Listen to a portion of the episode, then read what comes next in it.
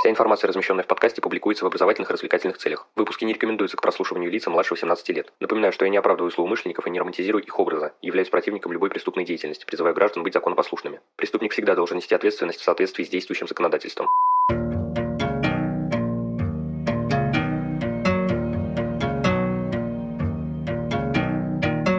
Всем привет, вы на канале Карим Буан, и сегодня мы поговорим о работе со следами преступления, на какие этапы она делится, в чем заключается и из каких действий состоит. В общем, без лишних слов, поехали. Вся работа со следами преступления представляет собой долгий насыщенный процесс, который логично разделить на несколько этапов. Обнаружение следов, их фиксация, изъятие, сохранение, а также исследование. Пойдем по порядку. Прежде всего, след нужно обнаружить, то есть отыскать его, выделить из окружающей среды. На первый взгляд, обнаружение обнаружение может восприниматься как «пришел, увидел и все». Да, конечно, бывает и такое, но зачастую для того, чтобы этот след увидеть, его сначала нужно как следует поискать, после чего, скорее всего, еще и применить специальные средства, приемы и методы. В этом процессе и заключаются первые трудности. Из-за скудной технической оснащенности или низкой квалификации лица какие-то следы на практике просто не находятся. Однако даже если мы что-то все-таки нашли, это только начало. Дальше следует этап фиксации. Его еще именуют запечатлением, закреплением. Остановимся на нем подробнее. С гносеологической точки зрения фиксация следов есть отражение их содержания. Результат должен давать максимально полное представление об отражаемом объекте, адекватно передавать те его свойства и признаки, которые, собственно, и делают его доказательством в будущем. Полнота отражения зависит от условий, а также используемых средств, приемов и методов. Поскольку следы составляют суть отражения преступления в окружающей среде, результат их фиксации будет отражением отражения, то есть производным отражением. А так как в информационном аспекте речь идет о переносе информации с объекта на материальный носитель, то, соответственно, помимо процесса следового контакта, неизбежна еще одна потеря криминалистически важной информации и при фиксировании следа. В процессуальном плане фиксация является выражением удостоверительной деятельности субъекта. Криминалистический же аспект носит содержательный характер. Фиксация здесь – это физическая деятельность по запечатлеванию в определенных формах объектов, самого процесса работы, а также окружающих условий. Существует четыре формы фиксации доказательственной информации. Первая – вербальная или словесная, является наиболее распространенной. Эта форма фиксации информации исторически является самой старой и сравнительно самой простой, что делает ее практически общедоступной. Реализуется эта форма путем протоколирования, то есть составления протокола, и аудиозаписи. Графическая форма фиксации заключается в запечатлении доказательственной информации путем зарисовки объектов, то есть исполнения графических знаков, выражающих обусловленным образом фиксируемую информацию.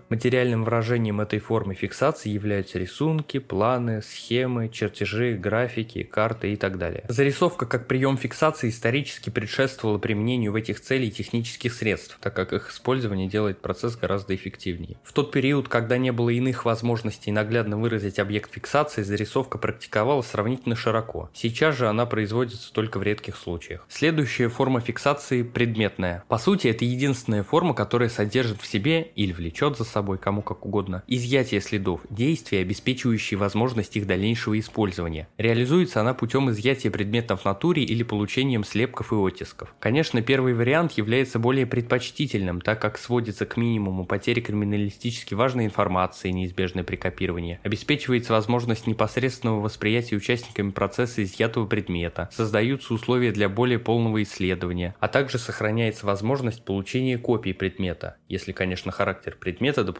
его многократное копирование. Ну и завершающая форма фиксации наглядно-образная. Она позволяет запечатлеть чувственно воспринимаемый образ объекта, либо его признаки и свойства, недоступные для обычного непосредственного восприятия. Выражается она в виде фотографирования и видеозаписи. Фотосъемка, конечно, наиболее распространена. Это объясняется доступностью, простотой и дешевизной необходимой аппаратуры, а также качеством результата. Разумеется, в практической деятельности, в зависимости от ситуации, используются различные комбинации перечисленных форм фиксации фиксации. Один и тот же объект запечатлевается сразу несколькими путями. Описанные этапы вместе образуют собирание следов, то есть совокупность действий по обнаружению, фиксации и изъятию. Процессуальный порядок собирания следов регламентирован законом. Предусматривается форма, в которую должны быть обличены сами объекты, средства приема и методы, применяемые при работе, субъекты, осуществляющие деятельность, а также весь порядок действий. Отдельно стоит отметить аспект сохранения следов, который заключается в принятии мер по сохранности информации и при преследует цель обеспечить возможность их использования в дальнейшем. Данное требование пронизывает не только весь процесс собирания следов, но и следующий за ним этап исследования. А при возможности следы сохраняются и после этого, и даже по завершении процесса. Таков порядок хранения доказательств по уголовным делам. Ну а завершает процесс непосредственной работы со следами их исследование, то есть познание их содержания и извлечение информации о преступлении. Собиранием и исследованием следов занимаются следующие лица, специалист и эксперт соответственно.